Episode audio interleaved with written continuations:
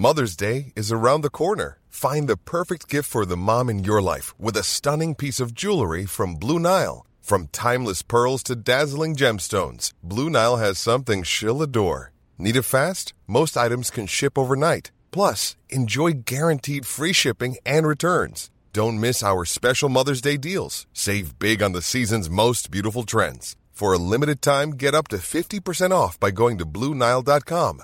That's BlueNile.com. How would you like to look five years younger? In a clinical study, people that had volume added with Juvederm Voluma XC in the cheeks perceived themselves as looking five years younger at six months after treatment. Look younger, feel like you. Add volume for lift and contour in the cheeks with Juvederm Voluma XC. Reverse signs of aging by adding volume to smooth laugh lines with Juvederm Vollure XC. For important safety information and to find a licensed specialist, visit juvederm.com. That's J U V E D E R M.com. Not for people with severe allergic reactions, allergies to lidocaine, or the proteins used in Juvederm. Common side effects include injection site redness, swelling, pain, tenderness, firmness, lumps, bumps, bruising, discoloration, or itching. There's a risk of unintentional injection into a blood vessel, which can cause vision abnormalities, blindness, stroke, temporary scabs, or scarring. Talk to a licensed specialist to find out if it's right for you. Hey, it's Danny Pellegrino from Everything Iconic. Ready to upgrade your style game without blowing your budget? Check out Quince. They've got all the good stuff shirts and polos, activewear, and fine leather goods, all at 50 to 80% less than other high end brands. And the best part? They're all about safe, ethical, and responsible manufacturing. Get that luxury vibe without the luxury price tag. Hit up quince.com slash upgrade for free shipping and 365 day returns on your next order. That's quince.com slash upgrade. Wow. Nice. Yeah. What you're hearing are the sounds of people everywhere putting on Bombas socks, underwear, and t-shirts made from absurdly soft materials that feel like plush clouds. Yeah, that plush. And the best part? For every item you purchase, Bombas donates another to someone facing homelessness. Bombas. Big comfort for everyone. Go to bombas.com slash ACAST and use code ACAST for 20% off your first purchase. That's bombas.com slash ACAST. Code ACAST. G A L D E M. G A L D E M. This one was good. Welcome to a brand new season of Growing Up with Galdem. Inspired by our book, I Will Not Be Erased, our stories about growing up as people of colour. My name is Niellah Arboine, and I'm the life editor at Galdem. And I'm Natty Kasambala, former editor and long-time contributor at Galdem. Galdem is an award winning media company committed to sharing the perspectives of people of colour from marginalised genders. Each week, we invite a guest to respond to old diary entries, letters, or text messages from their younger selves. The point is to nurture important discussions about growing up. You can find Growing Up with Galdem on Apple Podcasts, the Acast app, Spotify, or wherever you get your podcasts. Toby Adebayo is an antidisciplinary artist, community organizer, director, doula, facilitator, afro hair specialist, performer, spiritual worker, singer, writer, and parent.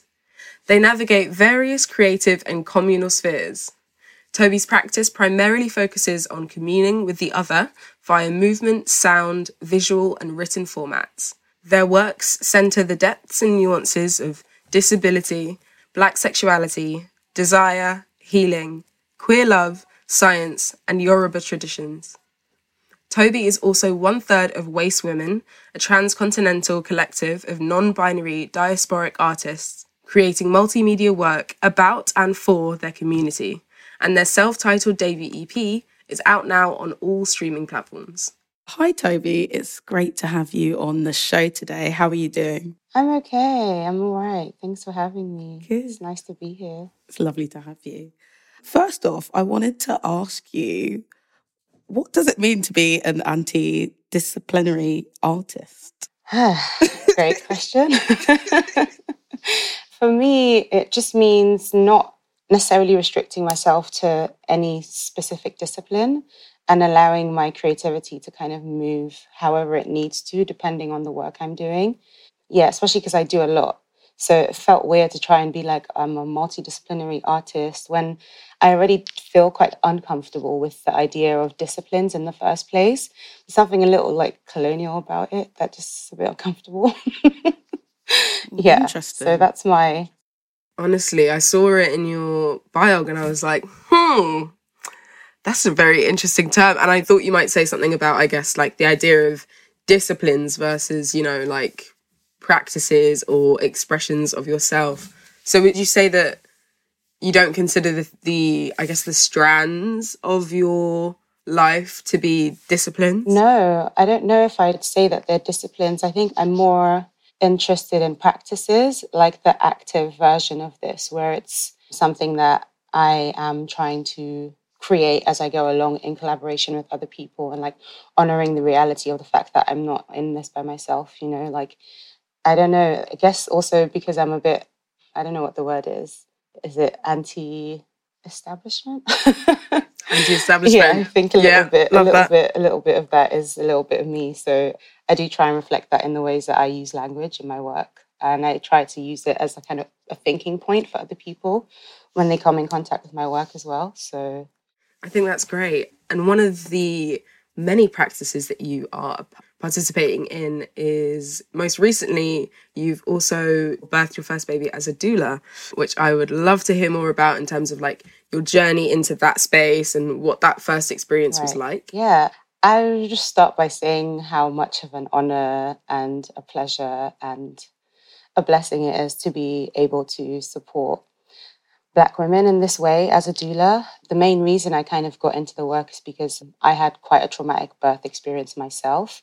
I studied biomedical science, so I've always been quite interested in kind of physiology and biology.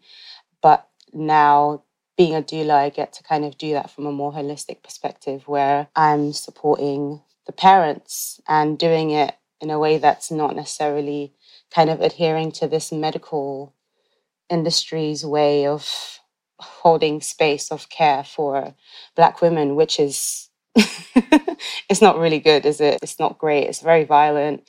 The experiences of black women in the maternal health industry i can speak for here in the uk is really bad. So it's really beautiful to be able to like hold space for this from a spiritual and scientific but more holistic perspective. And the first official doula job I had was beautiful. Uh, it was really amazing to just watch life, honor life, and be present for it, being kind of, yeah, coming earthside in a way. Yeah, it was beautiful.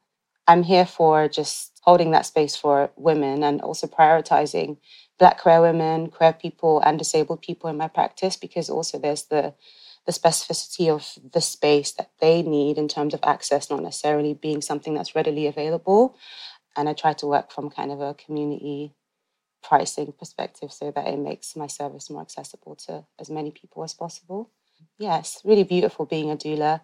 I'm training as a death doula and a birth doula. So I get to see it from lots of different perspectives and I get to kind of hold space for experiences of both end of life and beginning of life and that cycle. So yeah, it's, it's pretty cool. It's pretty amazing. I'm enjoying it a lot. Yeah, I didn't know about death doulas. They're definitely not as common or as famous as birth doulas. I think they also came off of the back of the word anyway, like kind of the death doula kind of came off of the back of birth doulas in the first place. But essentially, it's somebody who supports people through their end of life transitioning.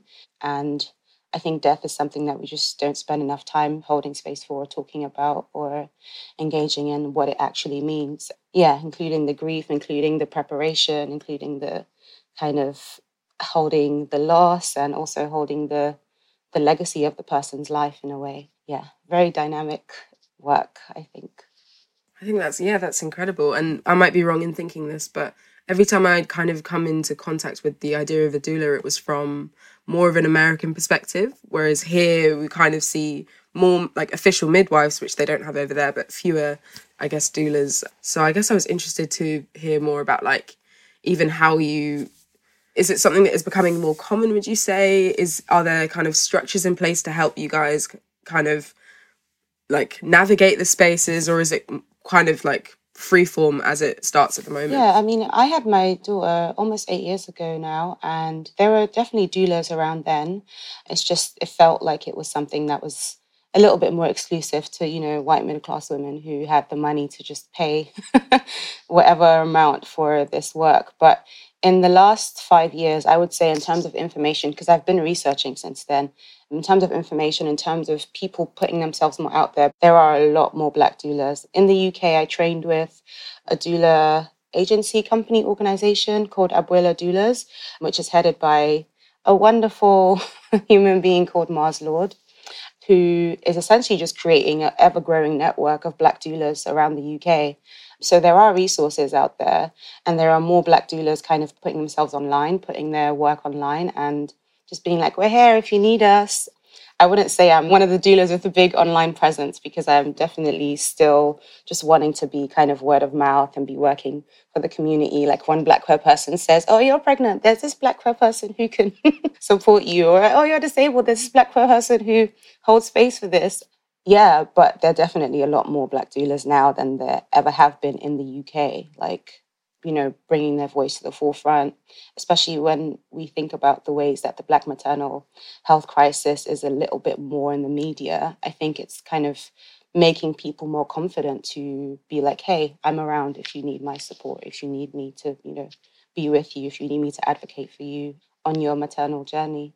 So, yeah, it's a growing network, and I'm really, really glad to see it. Amazing. Yeah, I feel like I don't know many Black people who have had babies that haven't had some kind of trauma in the medical field, which is just really sad and something, yeah, we all kind of know. Do you ever struggle as a doula within those spaces? Is there any conflict between the medical professional side and doulas?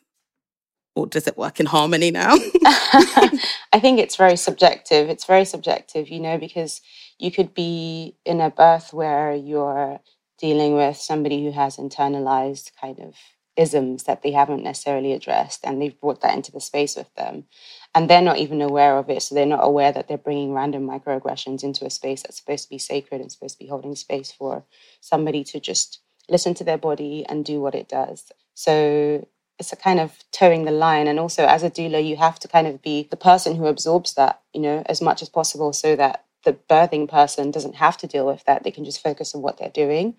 I've definitely experienced like random things that don't really make sense in terms of the ways that Black women are interacted with, in terms of the way that we're infantilized in some ways, or like condescended, like condescension that comes from people not really honoring or wanting to hold the information that you have is valid because they have an idea of what it is that your birth and your body is supposed to be doing, what it's supposed to look like.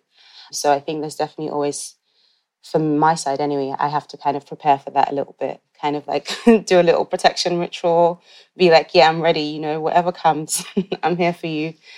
Yeah, it's a tough line to toe. I think I kind of err on the side of like, being best friends with the midwives. So they're just like, oh wow, this person's just here to help us. This is so nice. But they don't really know that I'm I'm taking notes. I'm like, you see all these weird things you're doing. I'm smiling in your face, but it's okay. Continue. oh, I live for that.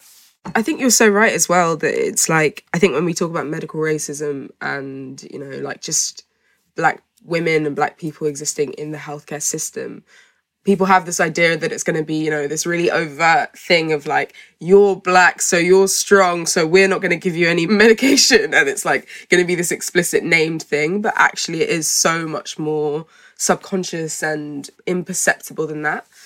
And I guess I wanted to move on to, I guess, talk about you as a parent um, yourself. And I guess I was curious to ask how you feel like, you know, becoming a parent and I guess like starting your own family kind of shaped and altered the paths that you then took afterwards or the practices that you were involved in? So, ah, such an interesting question because I guess I also don't get to talk about this a lot. I was a young parent, so I got pregnant at 19 and I had my little one at 20.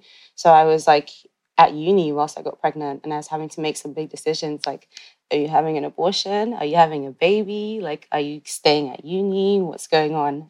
I was also in like a very abusive relationship as well. So I was navigating like quite a few combinations of things, trying to find my own kind of voice and independence, whilst also then having decided, okay, fine, you're going to have this baby, and then being like, what does that mean for your university experience? Like, where are all your feminist friends now?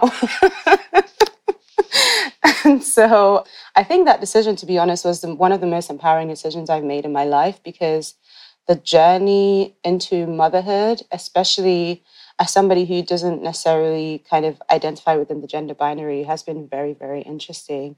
It's helped me to find my voice in ways that I didn't realize I had, as well as given me strength to be able to advocate for myself and for my child. And I don't know, inadvertently, that has meant that I'm also more able to advocate for other people. Finding my family has been a very interesting journey too, because I would say, like, I have kind of an alternative family model where a few of my partners are also parents to Gabby and like really close friends who one is Gabby's godparent and other close friends who are like, yeah, you know, we're interested in, you know, being committed to this child like for the rest of their life. What does that mean? It's like, yay, let's have a family group chat. oh, that's lovely. and in doing that, it's like, yeah, we've just that's amazing. been learning how to parent together, getting it right, getting it wrong, like sharing frustrations and fears, and fear being a really big one when you're trying to raise an autonomous child who is the one who's essentially leading the way in terms of how they are being cared for. I have this kind of fear that, am I doing it right? Like, is this okay? Like, who am I going to go to? Like, what book can I read to tell me how to raise a child who is also figuring out how to be in the life of a Black person in the UK? I don't know. It's, it's definitely interesting. It's a journey. I feel really lucky to be on it with my little one because they're just something special. And I'm sure everyone says that about their children, but it's probably true. I'm always really interested in alternative families and queer parenting and looking at another way of raising children. What are you hoping to pass on or leave behind for your child? Oh, I think I'm hoping to leave them more freedom than I ever had access to. I think freedom of language, freedom of expression, like freedom inside of their autonomy to decide how they want to move through and navigate the world. I'm hoping to leave them a little bit more financial stability than I had access to, as well as financial language, because I think as Black people, that's not really something that we spend enough time, you know, teaching our children. And then most of us have to learn it as adults. And it's a little bit more complicated when you just don't already kind of have access to the language. I'm hoping to leave them all of my spiritual knowledge, all that's been passed on to me by my ancestors before. And yeah, I guess whatever they're interested in, I'm here for just giving it all to them. I'm like, take it, take whatever you want, you can have it. That's so beautiful. And I think it's time to get into your extract. Um, so, could you give us a little bit of context to it and then read it out for us? Okay. So, this was written in July 2011, which is 10 years ago. How old would I have been? I would have been 18 in my first year of uni, or like, yeah, just moving and getting ready to kind of be in there a little bit. I was at the University of Westminster studying human and medical science. And I think the preparation for being at uni meant that I had like really neglected my self care in terms of creative writing or just writing to express or writing to share. And that was something that was really, really therapeutic for me from the ages of 13 till the age of 17. And so there was like a whole year where I just didn't write. So somebody bought me this book, and I was just like, okay, I'm going to just do something. Let me just see what comes out because it's been a long time. I don't even know what I'm doing. And yeah, the, the extract is called Writing Something. And I'll just read it out.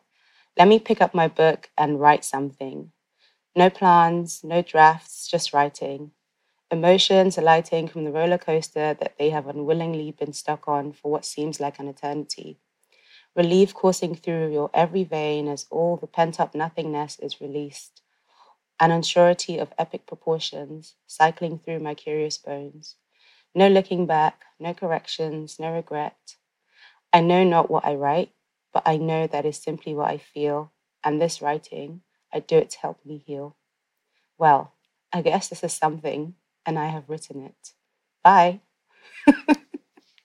Thank you for reading that. What was the kind of thought process and inspiration behind writing that?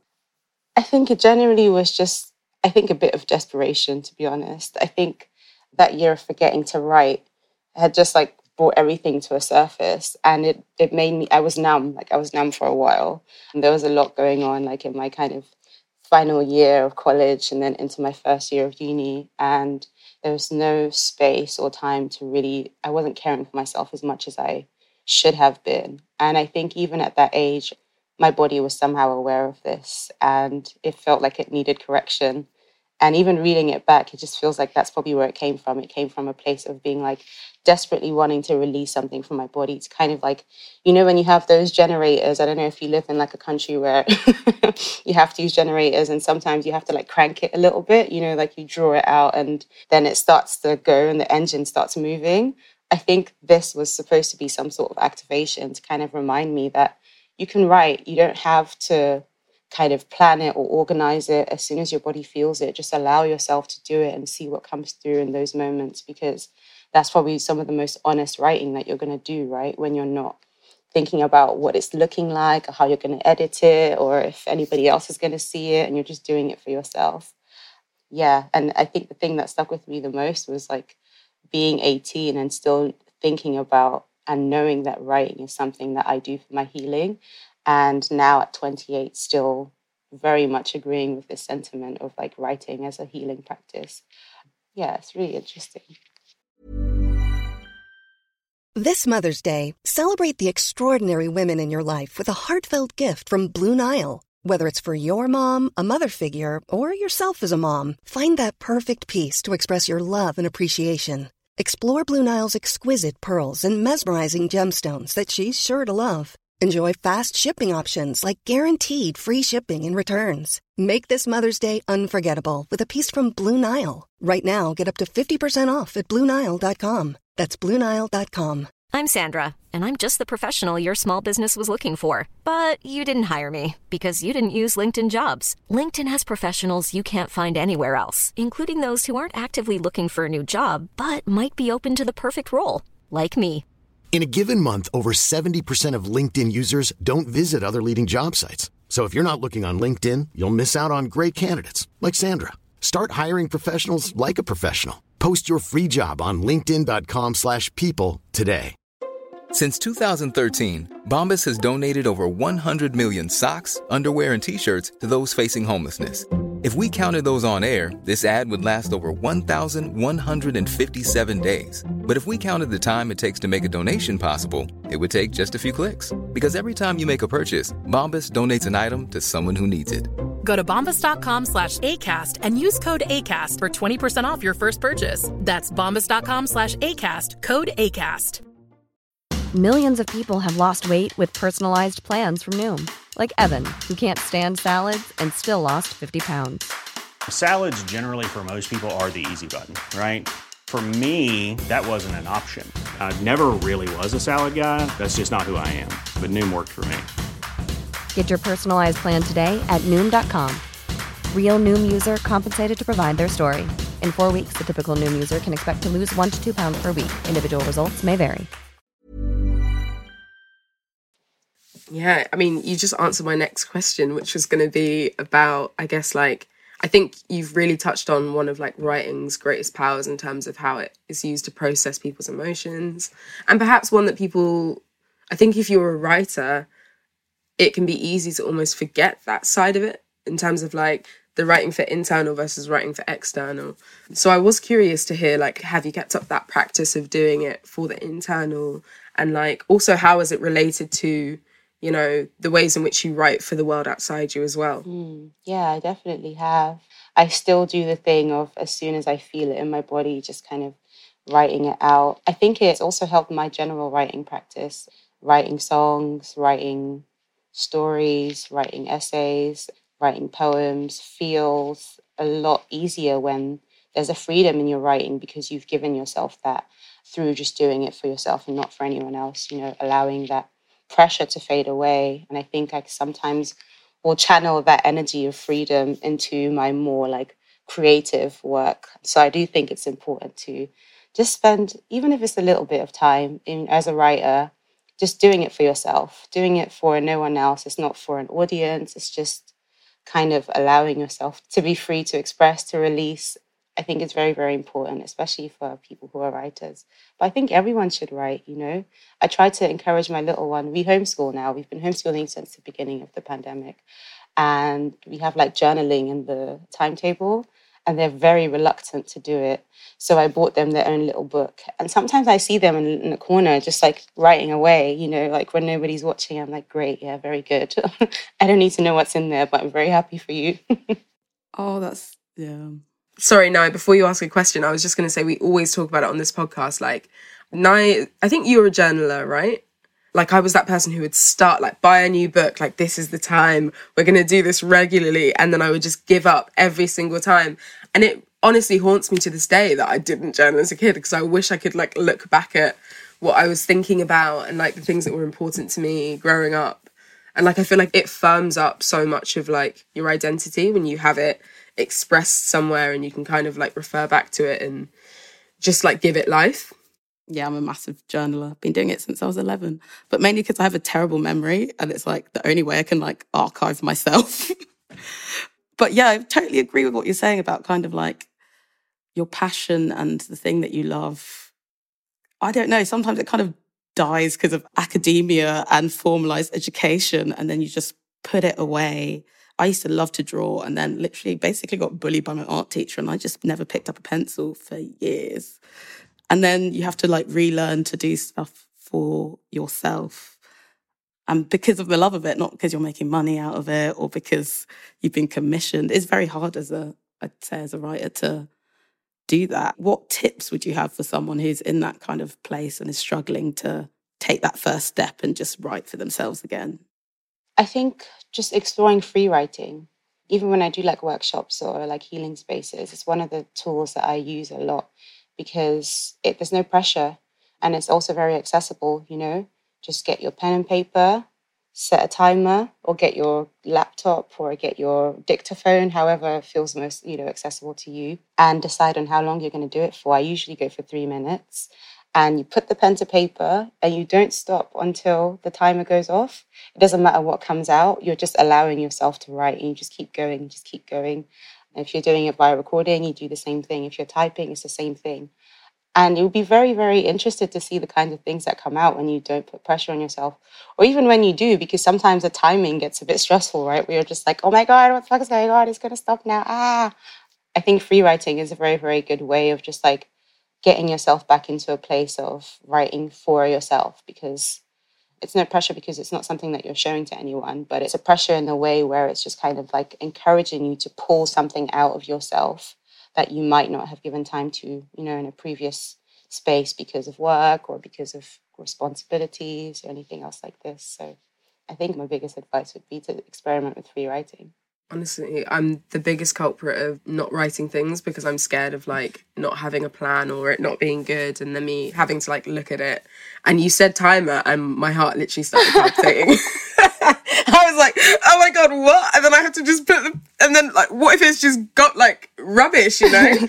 But i think that's part of the problem. That's why you do it i guess which is super interesting and then I wanted to talk a bit about you talk about I guess your curious bones in the extract, and also can I just say like for someone who I get assume was you know writing off no script, you know it's such a well written and like beautiful piece of writing. Again, adds more pressure because I know mine would be actual garbage. Please take that back. I don't agree but, at all.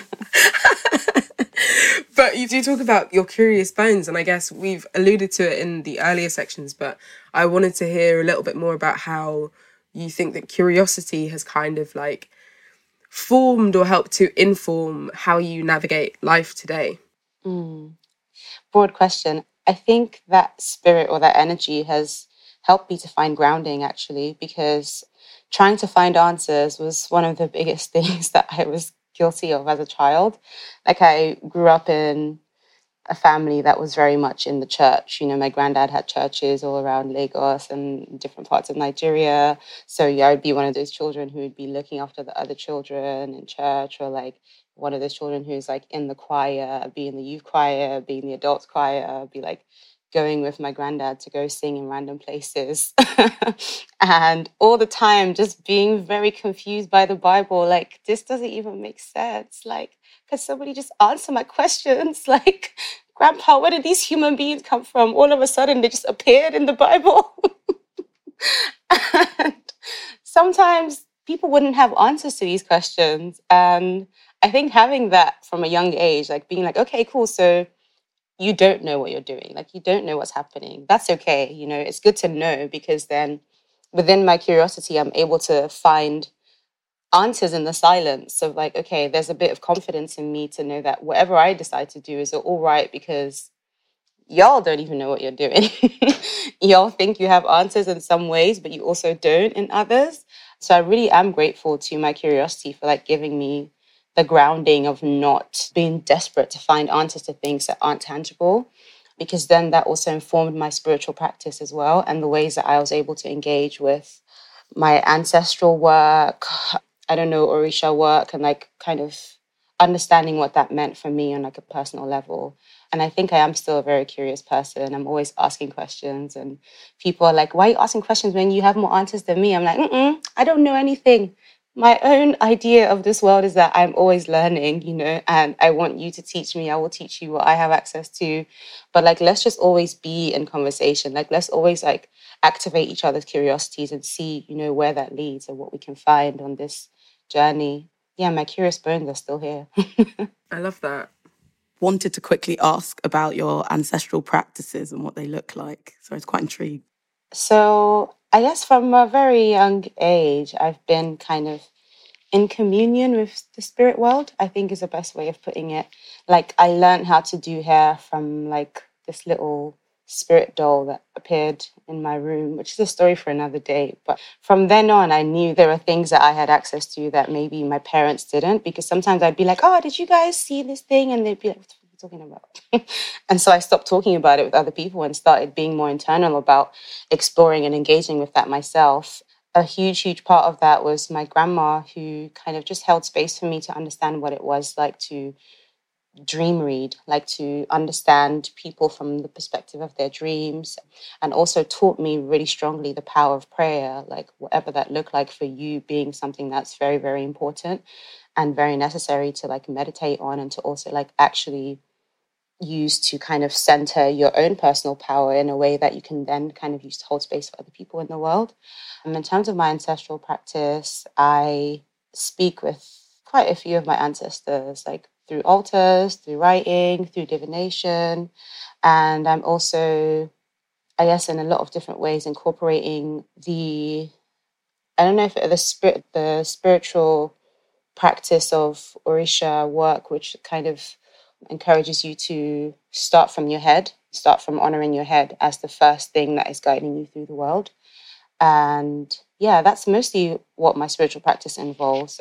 I do like readings, like, you know, I, I can see kind of things from people when I meet them. And sometimes I get messages for people, random strangers I don't even know. I have to be like, hey, so I just have to quickly tell you this thing, which has been an interesting journey in confidence because I definitely remember different experiences of like being really scared to do that, like being scared to just go up to someone and be like, hey, you know, this thing came through for you. I don't know if you're interested, but here you go. And it's empowering to be able to push through your fear a little bit and just engage in something that you don't have any like kind of tangible access to outside of just what's coming out of your mouth for other people and it's been a very very beautiful place of healing for me in terms of like my mental health especially as a black queer non-binary trans person who i would say i don't have access to mental health support in a lot of the ways that i need so i've had to find that on my own. And doing that through spirit work has been really really fulfilling like really amazing and really helped me find a lot of healing in ways that i don't know if i'd be able to find from a psychiatrist or a psychologist or a counselor not that therapy isn't important. I think it's very, very, very beautiful and necessary if you have access to somebody who's able to kind of hold that space for you in the ways that you need. But in my 28 years, I haven't found that yet. So I'm very grateful that I have other alternative methods of healing.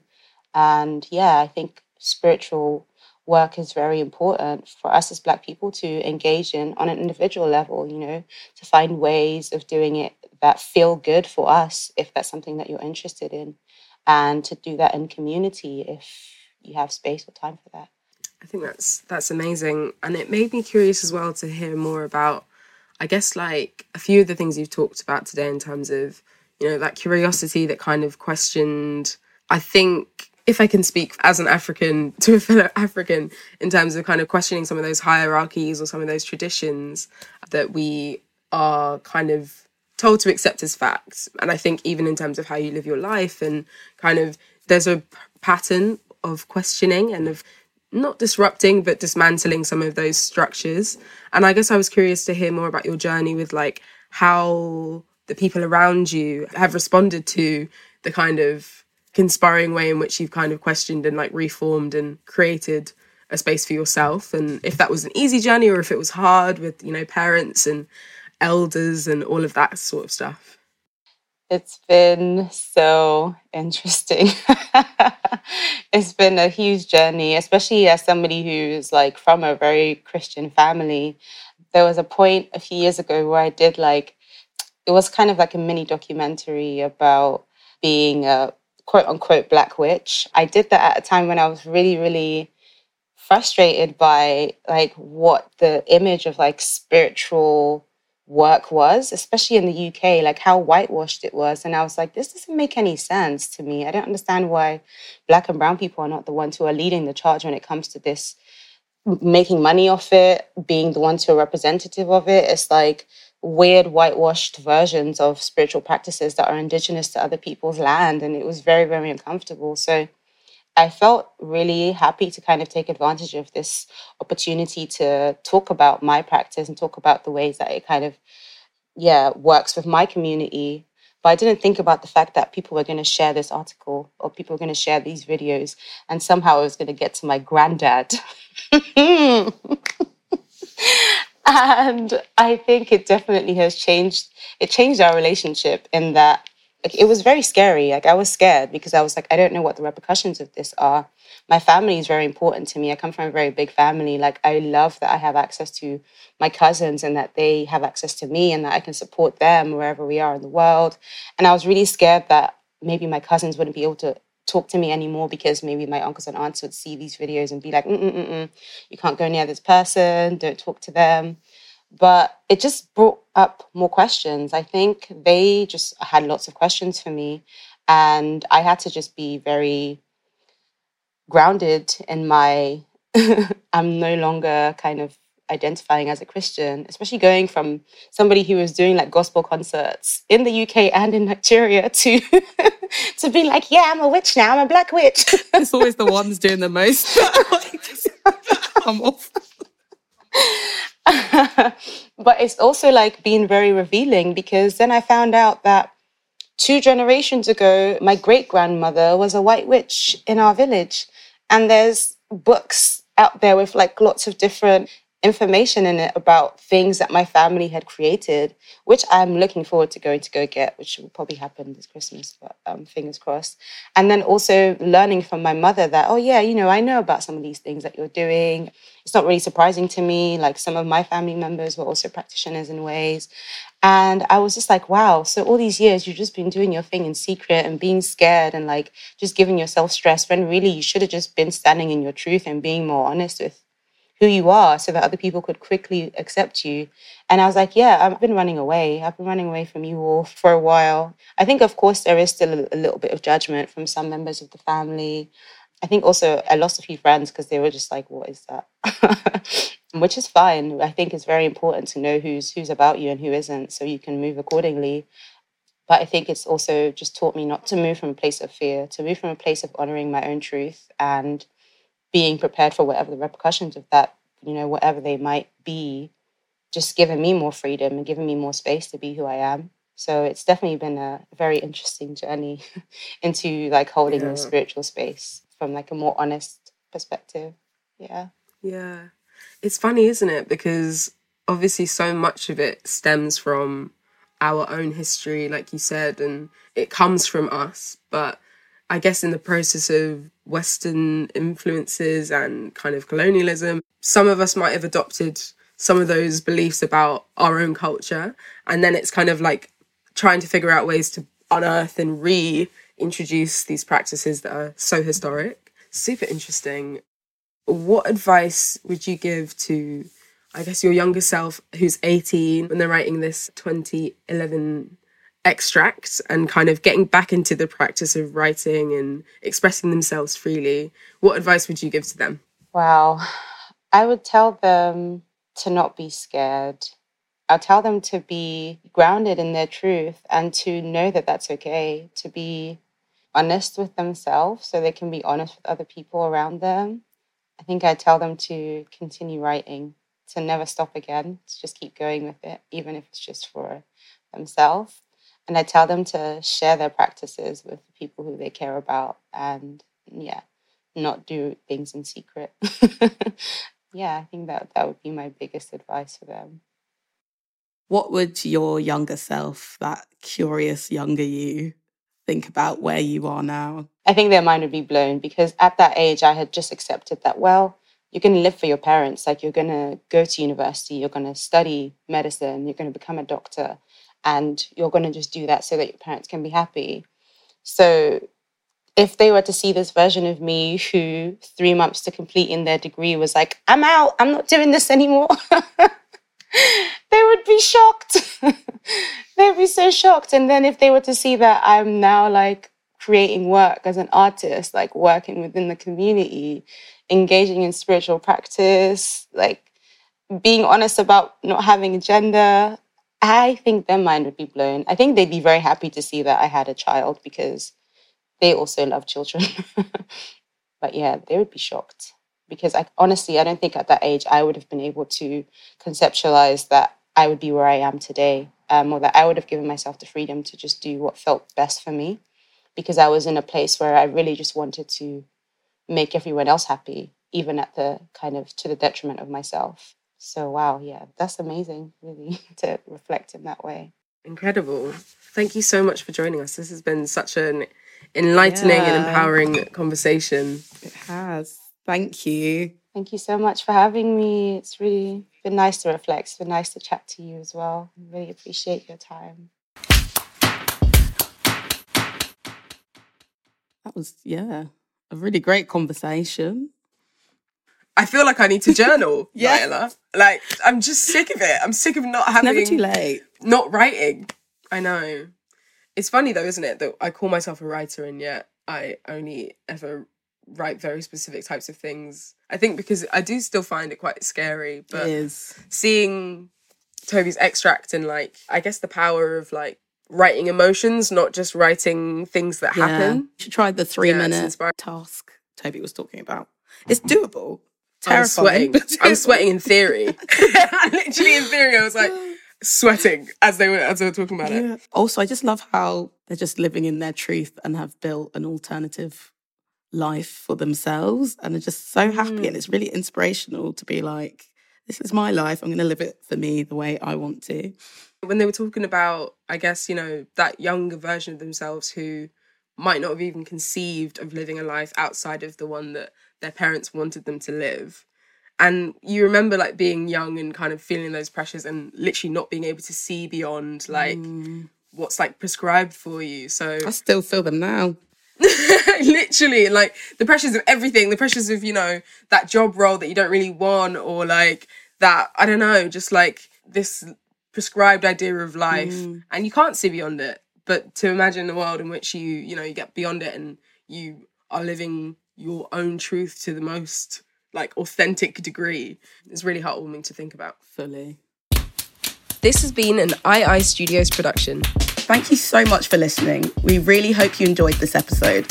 You can sign up to become a member at gal-dem.com for access to exclusive discounts with our favourite brands and partners, early access to tickets for Galdem events, an advance copy of our annual print issue, and so much more. Make sure you're following us on all major social media at Galdem Zine for the latest independent news and culture or visit our online website, which is gal-dem.com. Don't forget, if you loved this episode of Growing Up with Galdem, be sure to subscribe, rate, and leave a review. We'll catch you on the next episode.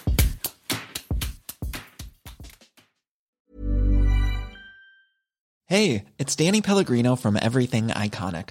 Ready to upgrade your style game without blowing your budget? Check out Quince. They've got all the good stuff shirts and polos, activewear, and fine leather goods, all at 50 to 80% less than other high end brands. And the best part?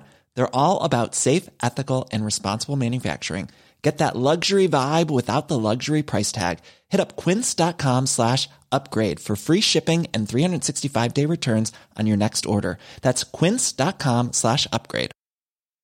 If you're looking for plump lips that last, you need to know about Juvederm lip fillers. With Juvederm Volbella XC and Juvederm Ultra XC, your lip look, whether it's subtle or bold, can last up to one full year with optimal treatment and no additional maintenance. Find a licensed specialist and see if it's right for you at juvederm.com today. That's J U V E D E R M.com. Add fullness to lips in adults over 21 with Juvederm Volbella XC or Juvederm Ultra XC. Do not use if you have severe allergies or a history of severe allergic reactions, or if you're allergic to lidocaine or the proteins used in Juvederm. Tell your doctor if you have a history of scarring or taking medicines that decrease the body's immune response or that can prolong bleeding. Common side effects include injection site redness, swelling, pain, tenderness, firmness, lumps, bumps, bruising, discoloration, or itching. As with all fillers, there's a rare risk of unintentional injection into a blood vessel, which can cause vision abnormalities, blindness, stroke, temporary scabs, or scarring. For full important safety information, visit juvederm.com. Imagine the softest sheets you've ever felt. Now imagine them getting even softer over time. That's what you'll feel with Boll and Branch's organic cotton sheets. In a recent customer survey, 96% replied that Bowl and Branch sheets get softer with every wash. Start getting your best night's sleep in these sheets that get softer and softer for years to come. Try their sheets with a 30-night guarantee. Plus, get 15% off your first order at bollandbranch.com. Code BUTTERY. Exclusions apply. See site for details. Hey, folks, I'm Marc Maron from the WTF Podcast, and this episode is brought to you by Kleenex Ultra Soft Tissues, your ally to help tackle your allergy symptoms this season. I love the change of seasons, but nobody loves pollen and all those other things floating in the air that make you sneeze during this nice weather. Kleenex Ultra Soft Tissues are hypoallergenic and allergist approved, so fight back against watery eyes and runny noses without worrying about irritating your skin. For this allergy season, grab Kleenex and face allergies head on. Even when we're on a budget, we still deserve nice things. Quince is a place to scoop up stunning high end goods for 50 to 80% less than similar brands. They have buttery soft cashmere sweaters starting at $50, luxurious Italian leather bags, and so much more. Plus, Quince only works with factories that use safe, ethical, and responsible manufacturing. Get the high-end goods you'll love without the high price tag with Quince. Go to quince.com/style for free shipping and 365-day returns.